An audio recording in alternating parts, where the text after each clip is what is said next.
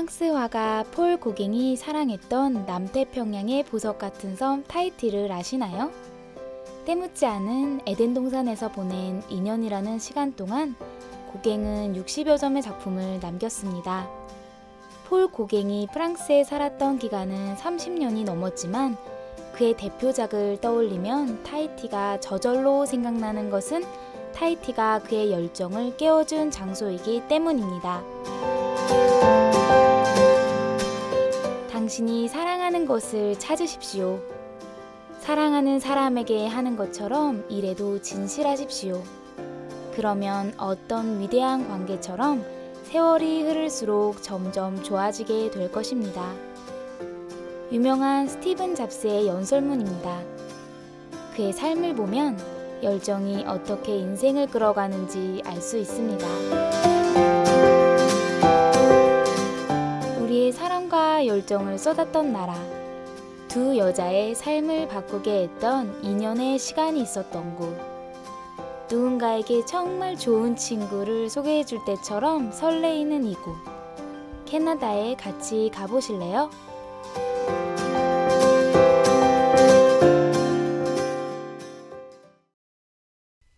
안녕하세요. 진앤 줄리 두 여자의 캐나다 여행기에 오신 것을 환영합니다. 아, 이 기념비적인 첫 방송을 청취해주시는 모든 분들 환영합니다. 처음이라 그런지 정말 두근거리는 것 같아요. 네, 진짜 정말 그런 것 같아요. 이렇게 떨리는 첫 네. 방송을 시작하게 되어서 이제 설레이기도 하고 한편으로는 걱정도 됩니다. 네, 우선 저희 방송에 대해 간단히 소개해보자면요. 많은 곳을 여행해봤지만 다시금 저희의 발걸음을 당기게 했던 캐나다에 대해서 여러분들께 다양한 주제를 가지고 설명드리는 본격 캐나다 사랑 방송입니다. 아, 진짜 정말 이제 언니랑 방송을 준비하면서 이제 시간 그런 준비했던 시간들이 네. 필름처럼 스쳐 지나가는 것 같아요. 네네. 이제 부족하지만 이제 저희가 이제 여행한 많은 시간들을 되새겨가면 이제 최대한 많이 생생하게 전해드릴 것을 약속드립니다. 네, 약속드립니다. 네. 저희가 이 방송을 하게 된 것은 또 작은 인연으로부터 시작됐는데요. 네. 둘다 여행 자체에 항상 관심이 있었고 좋아했기 때문에 음. 그 손민아 작가님이 주최하신 싹 여행 연구소라는 여행 강좌를 듣게 됐어요. 근데 이게 매 회마다 여행에 대한 글쓰기, 뭐 사진 찍기, 동영상 만들기 등등 되게 많은 이야기를 각 분야의 전문가들로부터 듣는 과정이었거든요. 네, 그래서 이제 저도 처음에는 여행의 기술 정도로 음. 생각을 하고 갔다가 이제 깊은 여행 내용과 또 음. 너무 좋은 사람들을 많이 만나가지고 이렇게 네. 새로운 일을 벌이는 열정까지 얻게 됐어요. 네. 이제 언니랑 처음 만난 날 이제 같은 자리에 앉았잖아요. 네. 기억나세요? 아, 그렇죠. 기억하죠. 저희가 이제 강의를 했던 곳이 이태원의 예쁜 식당을 빌려서 했거든요. 근데 거기에 식탁이 여러 개가 있었고 이제 아무 데나 앉을 수 있게 되어 있었어요. 근데 우연히 줄리하고 제가 같은 테이블에 앉으면서 첫날부터 친해지게 됐거든요. 그러다가 이제 강의 중에 당신이 여행책을 낸다면 목차를 어떻게 세울 것인지 써보라는 과제가 있었어요. 근데 거기서 제가 캐나다 서부에 대한 내용만 잔뜩 쓴 거예요. 네, 맞아요.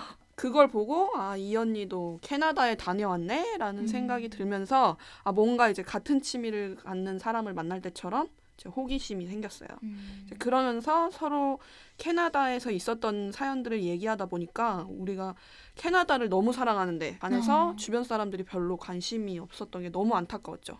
그러니까 왜 이렇게 관심이 없을까? 그쵸? 네. 그래서 우리가 이 방송을 시작하기까지 이르렀죠. 네. 아 근데 생각해 보니까 이게 너무 저희 둘에 대한 소개를 못 하고 캐나다 얘기만 한 것 같아요. 그러게요. 네. 네.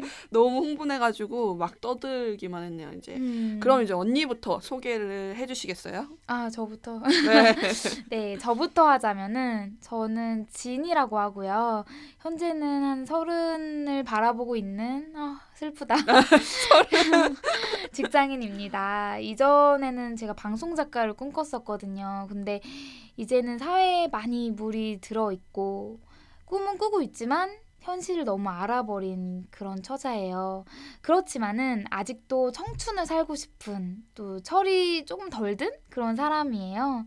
그래서 제가 어학연수를 한번 캐나다로 갔다가 딱 이렇게 캐나다에 붙잡히게 돼가지고 너무 캐나다를 좋아하게 됐는데 네, 뭐 어학연수, 교환학생, 인턴십, 여행 뭐 이 모든 거를 캐나다 서부에서만 했기 때문에 저에게는 이곳이 제2의 고향이에요. 그래서 앞으로 이 방송에서 캐나다 서부편을 맡아서 서부의 이야기를 본격적으로 전해드릴 예정입니다.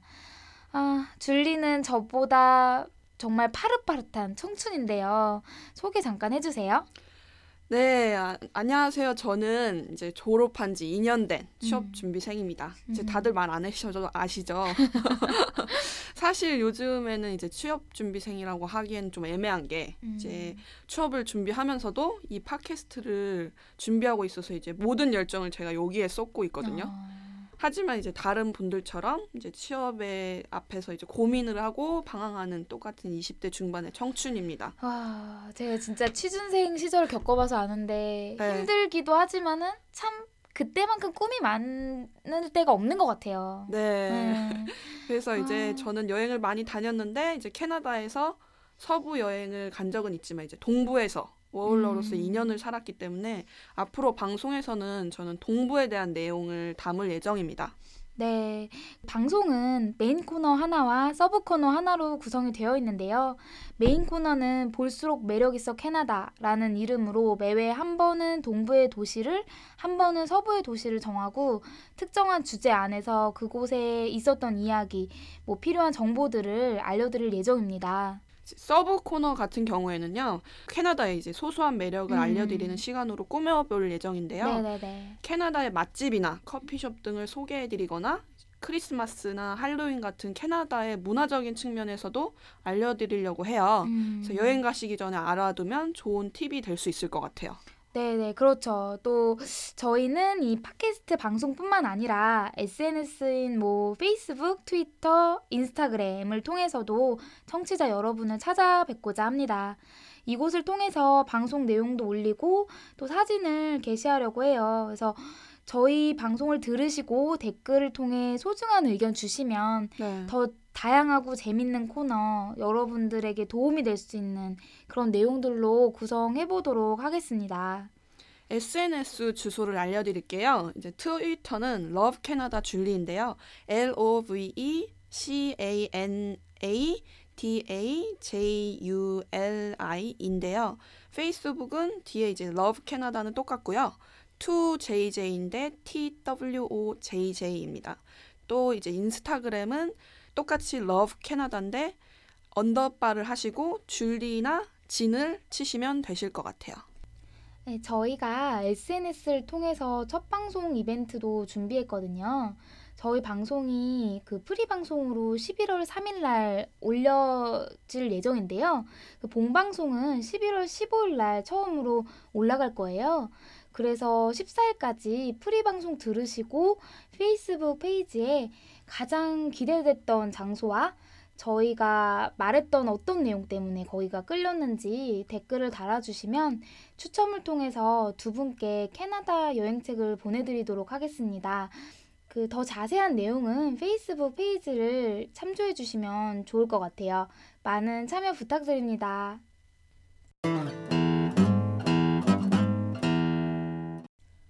오늘 방송에서는 저희가 왜 이 캐나다에 빠지게 됐는지, 어떤 매력이 있는 나라인지 본 방송이 있기 전에 미리 말씀드리는 시간을 가질 예정이에요. 이게 본격적으로 시작을 해봐야 될 것 같은데요. 줄리는 캐나다에 처음 가게 된 계기가 뭐였어요? 어, 제가 이제 대학교 때 유럽에 있는 몰타라는 나라로 음. 어학연수를 다녀오면서 외국에 살고 이제 여행도 많이 하면서 여행 매력에 푹 빠졌어요. 이제 네. 그러던 중에 돈을 덜 들이면서 이제 해외 나갈 수 있는 워킹 홀리데이를 지원하게 됐어요. 어, 아 근데 보통 워킹 홀리데이 하면 호주잖아요. 근데 음. 네. 왜 캐나다를 갔어요? 별다른 이유는 없고 이제 음. 캐나다가 미국 옆에 있기도 하고 남미랑도 음. 가깝잖아요. 제가 워킹 홀리데이를 결정할 시점에 남미 여행에 대한 로망을 키워가지고 남미 여행을 가기 전에 이제 워홀러로서 삶을 살아보고자 이제 캐나다로 지원을 했어요. 음. 이제 또 뉴욕과도 가깝잖아요. 그래서 그쵸. 토론토로 이제 주저없이 선택을 했습니다. 음. 그래서 처음에는 캐나다라는 나라 자체에 끌렸다기보다는 음. 위치적으로 많이 끌렸던 것 같아요. 그래서 지금은 많은 사람들이 그렇게 캐나다에 대해서 이제 잘 몰- 모르는 거. 네, 몰라, 몰랐던 것도 제가 많아요, 되게. 음. 음, 그러니까 역시 줄리도 처음에는 캐나다의 매력을 몰랐나 보다. 음, 네. 네, 근데 그거는 저도 그랬던 것 같기는 해요. 어, 다들 좀 그런 게 있는 것 같아서 음. 우리가 이 방송을 하게 된 네. 거죠. 네. 근데 원래 1년을 예상했다고 들었는데 네. 어떻게 해서 1년을 더 있게 됐는지 그게 또 궁금하거든요. 이제 토론토에 있으면서 좀 안정감이 많이 들었어요. 음. 살다 보니 이제 떠나고 싶다는 생각이 안 들어가지고 음. 1년을 지내고 나서 이제 자연스럽게 이제 비자를 연장하게 되더라고요. 너무 좋으니까. 음. 네. 아 그렇구나. 역시 네. 캐나다는 좋은 것 같기는 해요. 네. 정말로. 근데 음, 또 음, 캐나다가 추울 것 같다는 분들이 많잖아요. 그렇죠. 그리고 네. 특히 동부는 실제로 겨울이 추운데 음. 어떤지 되게 궁금하거든요. 이제 겨울에 추운 건 사실이에요. 지하 도시를 만들어서 다닐 정도로 어. 이제 겨울에는 눈도 많이 오고 음. 마이너스 20도 정도는 되는 것 같아요. 근데 그러면 진짜 아부, 가기 싫을 것 같아요. 왜냐면은 아, 이게 듣기로는 또 몬트리올이나 퀘벡 이런 데는 더 춥다고 하더라고요. 네. 그래서 저는 워낙 추운 걸 싫어해가지고. 우리나라보다는 덜 습해서 이제 체감 온도는 우리나라 겨울과 좀 비슷하고요. 음. 워낙 눈이 많이 오다 보니까 쇼핑몰이나 이제 건물들을 음. 이어놓아서 이제 밖으로 나가지 않게 만들어 놓았어요. 어, 좋다. 지하 쇼핑몰 같은 것도 잘 돼 있어요. 음. 그래서 특히 근데 겨울에는 시내에 조그만 분수나 호수들이 금방 얼거든요. 음. 거기가 이제 스케이트장으로 개조가 돼요. 와. 그래서 누구나 음. 도심에서 스케이트를 탈 수도 있어요. 어, 거기 있는 사람들은 집에 다 스케이트가 있나 봐요. 진짜 재밌겠다. 그런 것 같아요. 근데 이런 곳에서는 이- 이곳에서는 응. 이제 좀 일상적인 풍경이다 보니까 아, 그럴 수도 있겠네요. 네, 네. 그리고 이제 서부에 휘슬러가 있듯이 동부에는 유명한 스키장인 블루 마운틴이 있어서 윈터 스포츠를 즐기기도 하거든요. 근데 또 반대로 현지인들은 겨울에 음. 별장 여행을 많이 가요. 아. 그래서 호수 앞에 별장이 있는데 음. 이제 겨울 낚시를 하거나 이제 장작을 때면서 겨울을 즐기기도 해요. 음. 사실 퀘벡이나 몬트리올은 거의 프랑스라고 할 만큼 유럽 느낌이 많이 나서 음. 멋진 이제 건물들 사이로 눈이 쌓이면 이런 설경도 너무 멋있고 볼거리가 되니 아 춥다고 해도 좀 음. 즐길 거 많은 것 같아요. 아, 그럼 동부는 이렇게 들어보면 되게 추운 그런 느낌이 많은데 항상 추운 건 아니죠? 아니에요. 이제 제가 이제 2년을 살게 된 이유도 그게 아니기 때문에 2년을 살았잖아요. 이제 음. 2월 달부터 8월 달까지는 이제 서부만큼이나 따뜻하고 좀 선선한 봄 날씨, 가을 날씨가 있어요. 추워서 싫다는 분들이 야속할 만큼 좋은 날씨이기 때문에 음. 이 시기에 관광을 오시면 좀 여행하기 딱 좋은 것 같아요. 아, 저는 네 번이나 캐나다를 갔는데도 불구하고 무조건 서부에만 있으려고 했는데 이게 가장 큰 이유가 시기를 좀만 잘못 맞추면은 춥지 않을까? 라는 생각 때문이었거든요. 그래서 음. 저도 그게 좀 바보 같은 생각이기도 한 것 같은데 다음에 네. 가면 꼭 동부에 가보고 싶네요. 얘기를 들어보니까. 꼭 가셔야 돼요. 네. 네. 진짜 좋고 이제 동부가 색다른 느낌이니까 음. 제가 이제 이야기를 풀어야죠. 네, 네. 어디가 좋은지 말씀을 알려주세요. 네, 많이 말씀드릴게요. 근데 저도 저지만 이제 언니가 캐나다를 네 번이나 갔다고 했을 때 이제 캐나다가 도대체 뭐가 좋아서 음, 그럴 만한 특별한 이유가 있나라는 생각을 했었거든요. 어, 뭐, 안 그래도 제 주변에 저한테 캐나다가 너한테 해준 게 뭐냐. 해준 막게 이- 뭐냐? 이러면서 네. 안 하는 사람들이 많았어요. 네. 그 사실 그럴 만도 한 게 유럽 여행을 몇 번을 갈 돈을 다 캐나다에 쏟아 부으니까 캐나다 여행을 하느라고 네.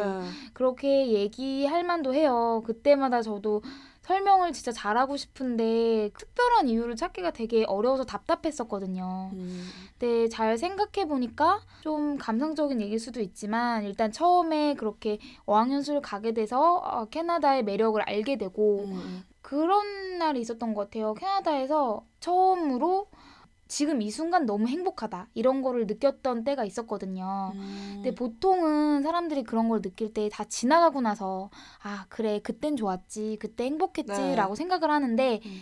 그게 아니라 그 순간이 너무 행복했거든요. 음. 근데 그때가 이제 5월이 된 어느 봄날 날씨가 되게 좋았을 때였는데 네. 제가 살았던 집 앞에 조그만 해변가가 있었거든요. 집 앞에요? 네.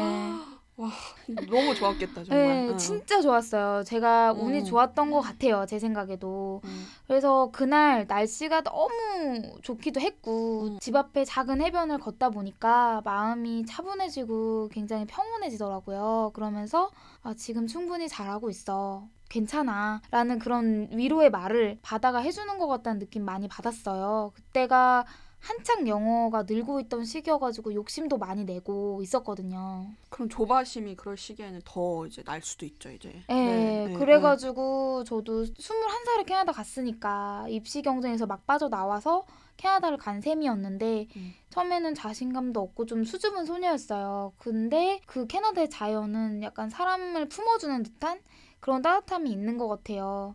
또 이런 도시에서도 항상 가까운 곳에 자연이 있다 보니까 막 화려하고 웅장한 그런 모습이라기보다 또 소소하고 편안한 모습으로 그것들이 있기 때문에 좀 더 좋은 것 같거든요. 그래서 요즘 힐링이 유행인데 그런 치유하고 쉼 이런 게 있는 곳이 캐나다 같아요. 그래서 그 느낌 때문에 캐나다에 네 번이나 가신 거예요? 아 근데 물론 그 느낌 때문만은 아니겠죠, 당연히. 음. 일단 너무 좋은 호스트 패밀리를 만났기 때문에 음. 아직도 연락을 하고 지내기 때문에 가족을 만나러 간다? 이런 느낌도 솔직히 있고요. 네. 또 서부 같은 경우에는 5월부터 10월까지 아까 줄리가 말한 것처럼 정말 좋은 그런 습기 없는 봄, 가을 날씨? 그렇기 때문에 여행하기도 너무 좋아요. 음. 알다시피 진짜 여러 나라 사람들이 모여서 사는 다문화 국가다 보니까 음. 음식도 그만큼 다양하고 맛있기도 하고 또 알지만 여행에는 반이 날씨와 음식이잖아요. 네, 날씨와 네. 음식 중요하죠. 그렇죠. 그런 면에서 참 잘 돼 있어요. 그래서 내가 좀 지치고 힘들 때, 힐링이 필요할 때, 그럴 때 항상 마지막까지 고민하다가 그래도 캐나다를 가야지라고 항상 하면서 매번 가게 됐던 것 같아요. 맞아요. 이제 캐나다는 확실히 그런 편안한 에너지를 줄 수 있는 것 같아요. 얻을 수 있고 음, 그 단기간으로 여행하는 것도 좋지만 이제 진득하게 음. 가서 네. 그 여유를 느끼실 수 있을 것 같아요. 한 달 정도 가서. 네, 맞아요. 그게 길게 가면 더 깊은 매력을 느낄 수 있는 곳이 캐나다예요. 우리가 왜 아주 유명한 관광지가 좋다고 해서 거기서 살 수는 없잖아요. 네. 음. 거기서 오래 있을 만큼 좋다는 건 볼거리 이외에도 문화나 음식이나 뭐 환경이나 또 사람까지도 이렇게 모든 게 좋다는 걸 의미하는 것 같아요. 또 요즘에 주위에 보면 회사 그만두시는 분들이 많더라고요. 네, 네, 그렇죠. 근데 그럴 때 약간 이직 시즌 때 보통은 유럽을 많이 가시는데 캐나다 또 들려보시면 확실히 힐링도 될 것이고 또 학생들의 경우에 도 방학 때 시간이 많잖아요. 그럴 때 둘러보기 좋은 곳이 캐나다 같아요. 그리고 캐나다가 맛집도 굉장히 많아요. 맞아요. 그래서 토론토나 이런 밴쿠버 같은 곳에 이제 대도시다 보니까 이제 다양한 먹거리가 굉장히 많잖아요. 네. 그래서 제가 캐나다 팟캐스트를 준비하기 전에 20명 정도한테 캐나다에 대해서 물어봤거든요. 아 진짜 네. 대단한데 줄이 네. 나 몰래 완전 수고하고 네, 있었네. 네. 캐나다에 궁금한 점을 물어봤더니 음. 다들 날씨 이야기를 많이 하더라고요. 많이 춥지 않냐. 이제 음. 그곳은 이민 가는 곳이 아니냐.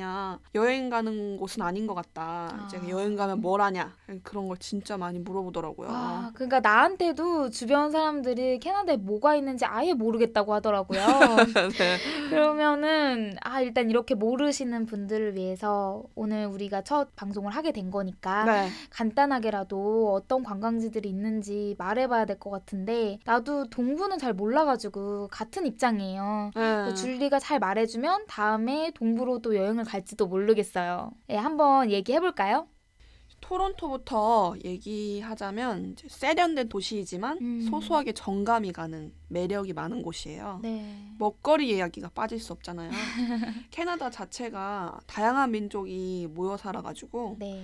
다양하고 맛있는 레스토랑이 참 많아요. 맞아요. 특별하게 토론토 안에는 여름이나 겨울에 이제 150개 이상의 레스토랑이 와. 함께 참여해서 만들어내는 그런 이벤트가 있기 때문에 와. 여러 가지 음식을 즐길 수가 있어요. 어, 그 얘기 들어봤던 것 같아요. 좀 네. 유명한 이벤트라고 들었어요. 네, Summerlicious라고 그리고 Winterlicious라고 음, 하는데요. 이 음. 얘기는 또 다음에 더 자세하게 말씀드릴게요. 동부에는 큰 축제들이 또 많은데 가장 유명한 것으로는 몬트리올 국제 재즈 페스티벌인데요. 네, 어, 많이 들어봤어요. 그것도. 네, 네. 이게 최대 축제라고 하더라고요. 네. 동부에서는. 네. 그리고 또 겨울이 오는 것을 기뻐하고자 만드는 그런 얼- 얼음 축제도 있어요. 얼음 축제요? 네. 뭐 얼음으로 된 조각품 같은 거 보는 거예요? 네, 이제 얼음으로 조각품을 만들기도 하고 좀 호텔식으로 개조를 해서 네. 만들어 놓기도 하더라고요. 아, 그럼 진짜 숙박을 할 수 있는 거예요? 네, 네. 어, 그건 진짜 재밌겠네요. 네. 네. 그 외에도 또 토론토 국제 영화제도 유명하거든요. 네. 축제에 대한 정보를 찾아봤는데 정말 많더라고요. 그래서 팟캐스트에서 축제에 대한 이야기도 좀 해보려고 해요. 음, 동부는 최대 관광지 아무래도 또 나야가라 폭포가 있잖아요. 네. 미국 쪽보다는 캐나다 쪽이 전망이 더 좋아서 그러신지 나야가라 폭포만 보시려고 많은 분들이 캐나다로 오세요. 네. 헬기나 이제 배를 타고 보는 관광도 있지만 음. 저는 그 앞에서 좀 호텔에서 지내면서 석양과 음, 폭포가 떨어지는 걸 봤는데 음. 정말 멋있어요. 어, 진짜 멋있겠다. 음, 음. 아니, 이거 얼마 전에 우리가 도수코 봤잖아요. 네. 근데 거기에 이 토론토에 가서 촬영을 하는 장면이 네. 있었는데 음. 그때 나이아가라가 나왔었는데 진짜 거기 막 헬기 타면서 보더라고요. 네. 네, 또 저는 스릴 넘치는 거 좋아해가지고 음. 굉장히 헬기 타고 보고 싶다는 생각을 했던 것 같아요. 네. 네, 진짜 나이아가라 폭포는 그래도 캐나다에 대해서 모르시는 분들도 일반적으로 많이 알고 있는 건데 음, 음. 거기 말고는 또 어디가 좋아요? 제가 좋아하는 곳이 있는데 음. 알곤킨 주립공원이라고 있거든요. 네. 캐나다는 단풍으로 유명하잖아요. 네, 맞아요. 국기에도 단풍 있고.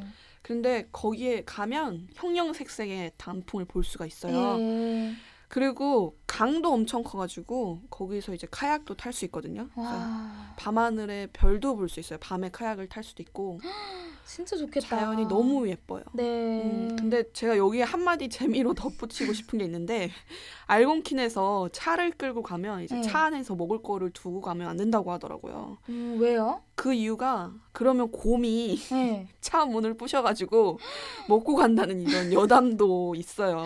네, 근데 뭐 지킬 걸 지키면 뭐 그렇게까지 위험하진 않을 텐데 진짜 음. 이런 말이 나올 정도로 음, 음. 네, 야생이 가까이 있는 것 같아요, 캐나다는. 네, 정말. 저도 뭐 사슴이랑 너구리를 집 근처에서 본 적이 있거든요. 음. 네, 그래서 그냥 어느 날 집에 있는데 앞마당에 사슴이 막 있는 뭐 그런 식이에요 거의. 사슴이 예. 진짜 야생인 것 같아요. 근데 음. 아마도 이제 서부는 로키도 있고 해서 음. 더욱더 야생 동물과 가까운 것 같아요. 근데 동부는 토론토 내에 이런 하키나 야구를 즐길 수 있는 스타디움도 있거든요. 네. 그리고 또 정원이 아름다운 토론토 아일랜드나 또 얼, 음. 얼마 전에 도전 슈퍼모델에 나온 뭐 CN 타워 네. 이런 아쿠아리움 등도 있어요. 네. 또 많은 분들이 아시는 퀘벡이나 몬트리올도 있거든요. 네. 프랑스보다 더 프랑스 음. 같은 곳이라고 하잖아요. 예. 건물도 그렇고 이제 언어나 이런 문화 같은 게 다 유럽이라고 봐도 무방할 정도예요. 예, 저도 인터넷에서 그 프랑스 사진인 줄 알고 이렇게 봤는데 거기가 음. 올드 퀘벡이라고 해가지고 네. 깜짝 놀랐어요. 퀘벡 시티, 네. 네, 완전 다른 문화권이 이렇게 공존한다는 것도 또 다른 캐나다의 매력인 것 같아요. 맞아요. 보통은 이제 미국 문화권으로 알고 계시는데 사실 캐나다는 유럽 문화가 많이 배어 있잖아요. 음, 맞아요. 그리고 또 동부 쪽에는 또 제가 또 다른 곳을 말씀드리자면 네. 완전히 다른 매력을 갖고 있는 곳이 한국 더 있어요. 네. 그곳이 이제 프린스 에드워드 아일랜드라는 섬인데요. 아, 네, 저 많이 들어봤어요. 그 네. 빨강 머리에 음, 그 만화의 배경이 됐던 곳이라고. 네, 맞아요. 네, 제가 어렸을 때 그 만화 진짜 좋아해가지고 막 옷 따라 입는다고 그러고 그랬는데 되게 네. 항상 그 만화 본 사람들 다 얘기하는 게 그 초록 지붕이잖아요. 네, 네, 그게 진짜 있나요? 네, 초록 지붕의 드넓은 평야 위에 등대도 있고 그런 음. 만화에 나오는 그런 배경이 되는 곳이 정말 다 있더라고요. 제가 네. 가보니까 아. 바다도 있고 그래서 너무 가슴이 뻥 뚫리는 그런 섬이에요. 음. 루시 모드 몽고메리 작가가 그 섬에서 빨간 머리 앤을 만들면서 네. 그런 순수함이 묻어나는 그런 장소들을 배경으로 한 거잖아요. 그렇죠. 정말 그런 곳들이 있어요. 음. 그래서 거기는 대서양에 마주보고 있기 때문에 물이 차서 해산물도 굉장히 맛있기로 유명해요. 어, 해산물? 빨강머리엔 얘기를 하다가 되게 안 어울리는 것 네. 같기도 한데. 어. 제가 거기서 이제 랍스타를 먹었는데 랍스타도 생각보다 정말 싸고 살이 통통하게 올라 있더라고요. 너무 맛있었어요. 어, 근데 진짜 먹고 응. 싶다. 네. 예. 그게 랍스타는 또 비싼 건데. 음. 어, 그게 또 이렇게 싱싱하기까지 하고 싸기까지 하고 그러니까 꼭 가보고 싶네요. 그게 프린스 에드워드 아일랜드 말고 또 동부의 다른 도시들도 매력적인 곳이 많아서 네. 그런 얘기를 포함해서 다른 내용들도 차차 본방송에서 제가 알려드리도록 하겠습니다. 언니 이야기도 듣고 싶어요. 이제 저는 밴쿠버에는 갔었거든요. 음. 근데 밴쿠버 말고도 다른 또 볼거리가 있는 곳이 있나요? 그쵸. 뭐 서부에는 여러 군데가 있는데 일단 밴쿠버부터 이야기를 해보자면요. 사실 김연아 선수 때문에 밴쿠버 모르는 사람 없잖아요. 네. 예, 올림픽이 치러졌기 때문에 다들 아시는데요. 거기에는 잉글리시 베이라든지 음. 그게 이제 해변이거든요. 어, 뭐 아니면 스탠리 파크 같이 우리나라에서는 거의 몇 시간 가면 뭐 바다 있고 수목원 있고 이렇지만 거기서는 그 정도의 숲과 바다가 옆에 딱 버티고 있어요. 음. 예, 그리고 또 노스 밴쿠버라는 그 밴쿠버에서 약간 SeaBus라고 해서 배를 타고 한 10분에서 15분 정도 가면 있는 곳인데 음. 예, 아, 정확히 지금 제가 몇 분인지까진 모르겠지만 하여튼 굉장히 짧은 시간을 타고 가면 있는 곳에 흔들리는 나무다리로 유명한 곳이 있어요. 네. 거기가 이제 캐필라노 서스펜션 브릿지라고 있는데 음, 음, 예, 거기도 되게 재밌고요. 네. 또 예전에는 공장지대였다가 음. 그곳을 개조해서 새로운 지구를 만든 그랜빌 아일랜드라는 데도 있어요. 음. 그래서 거기 가면은 예술품 파는 가게도 있고 공방도 있고 맛집도 있고 우리로 치면은 또 농수산물 시장 같은 그런 곳도 있어서 관광지로는 딱이에요. 음. 워낙 알다시피 밴쿠버가 세계에서 살기 좋은 도시 뭐 1위 이런 거 여러 번 했을 정도로 음식도 다양하고 맛있고 음, 음. 또 여름이 되면 불꽃 축제도 하고 재즈 페스티벌도 하고 게이 퍼레이드도 하거든요. 게이 퍼레이드 같은 경우에는 진짜 캐나다가 게이 결혼을 처음으로 합법한 어. 나라잖아요. 음. 그렇기 때문에 의미도 있고 크게 해요. 정말 음, 전 세계 네. 게이들이 다 온다고 할 정도로 음, 음, 음. 굉장히 볼만하고요. 음. 그래서 그런 유명하고 규모 있는 축제들도 많, 많이 열리거든요. 음, 왠지 토론토와 비슷한 느낌인데 좀 더 자연과 가까이 있는 그런 곳 같아요. 서부 쪽에 아무래도 휘슬러나 로키 산맥을 빼놓을 수 없잖아요. 네, 그쵸. 일단 뭐 휘슬러부터 이야기를 해보자면 이게 되게 유명한 여행 잡지에서 선정한 북미 최고의 스키장 으로 몇 년간 1위를 했대요. 음. 그래서 되게 유명한 스키장이고 겨울 말고도 여름에 가도 되게 좋아요. 그러니까 휘슬러 빌리지라는 곳을 만들어서 조그만 마을처럼 만들어 놨거든요. 그래서 잘 꾸며놨기 때문에 캠핑하시는 분들이나 뭐 온천, 산림욕 이런 거 즐기시는 분들이 많이 오세요.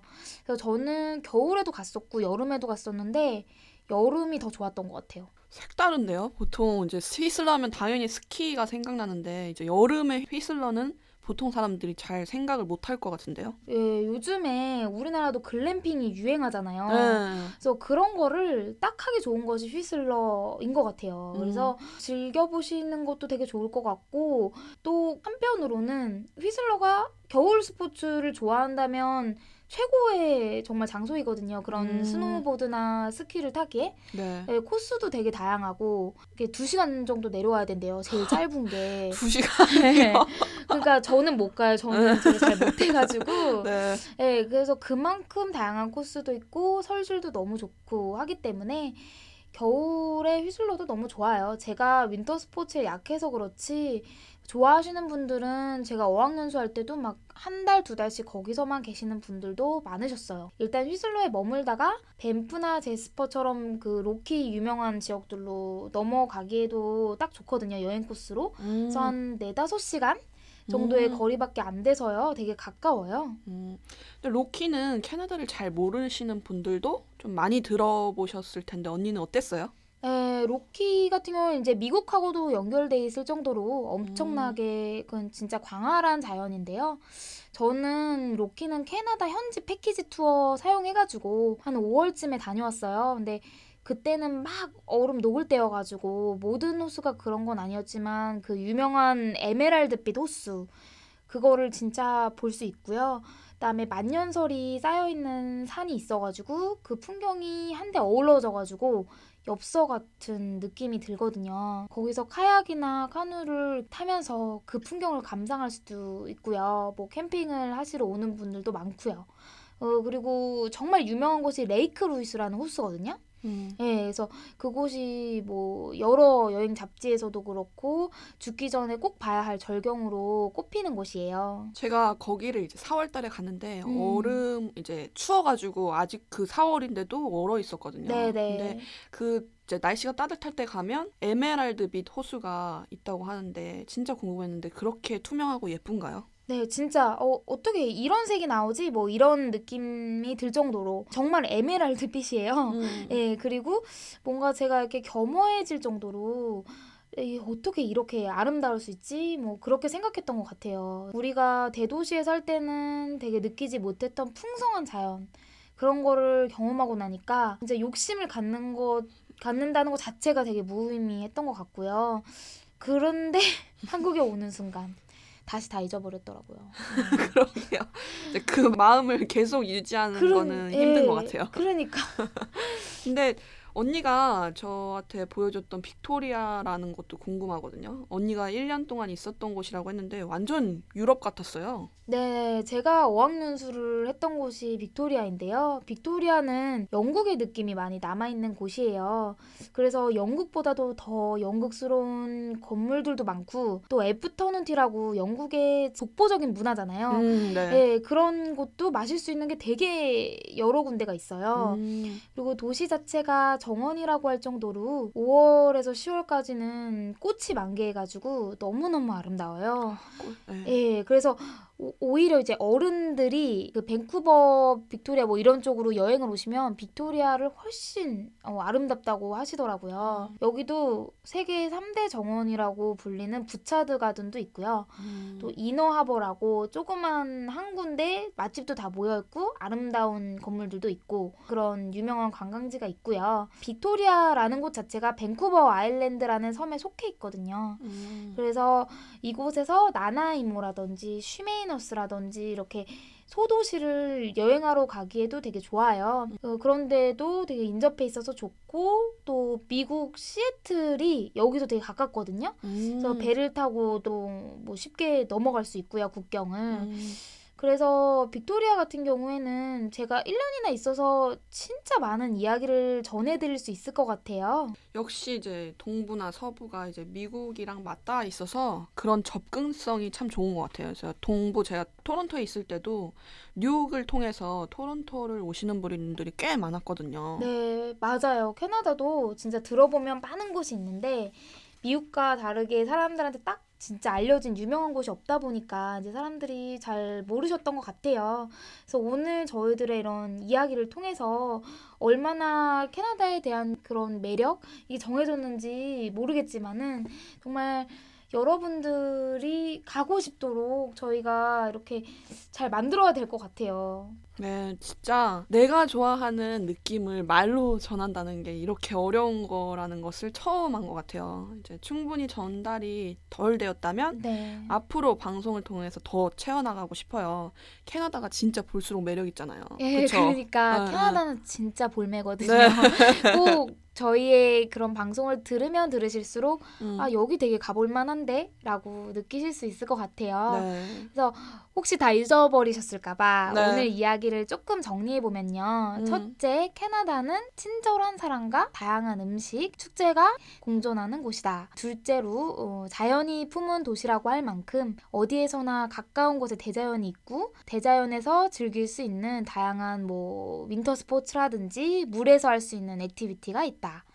또 셋째, 대도시 밴쿠버와 토론토, 대자연을 즐길 수 있는 로키와 알곤퀸, 밴쿠버 아일랜드, 또 유럽의 정치를 느낄 수 있는 몬트리올과 퀘벡, 빅토리아가 대표적인 관광지이다까지 말씀드릴 수 있을 것 같아요.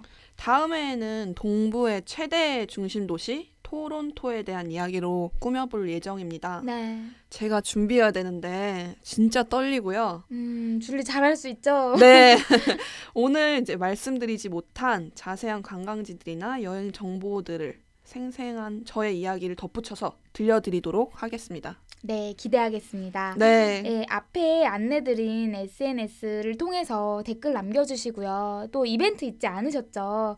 이렇게 글 남겨주시면은 저희가 선물을 드릴 예정이니까 함께 참여해주세요.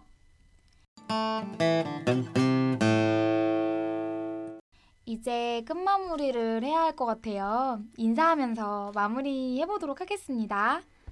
Two girls. Love in Canada. 다음에 만나요. 제발.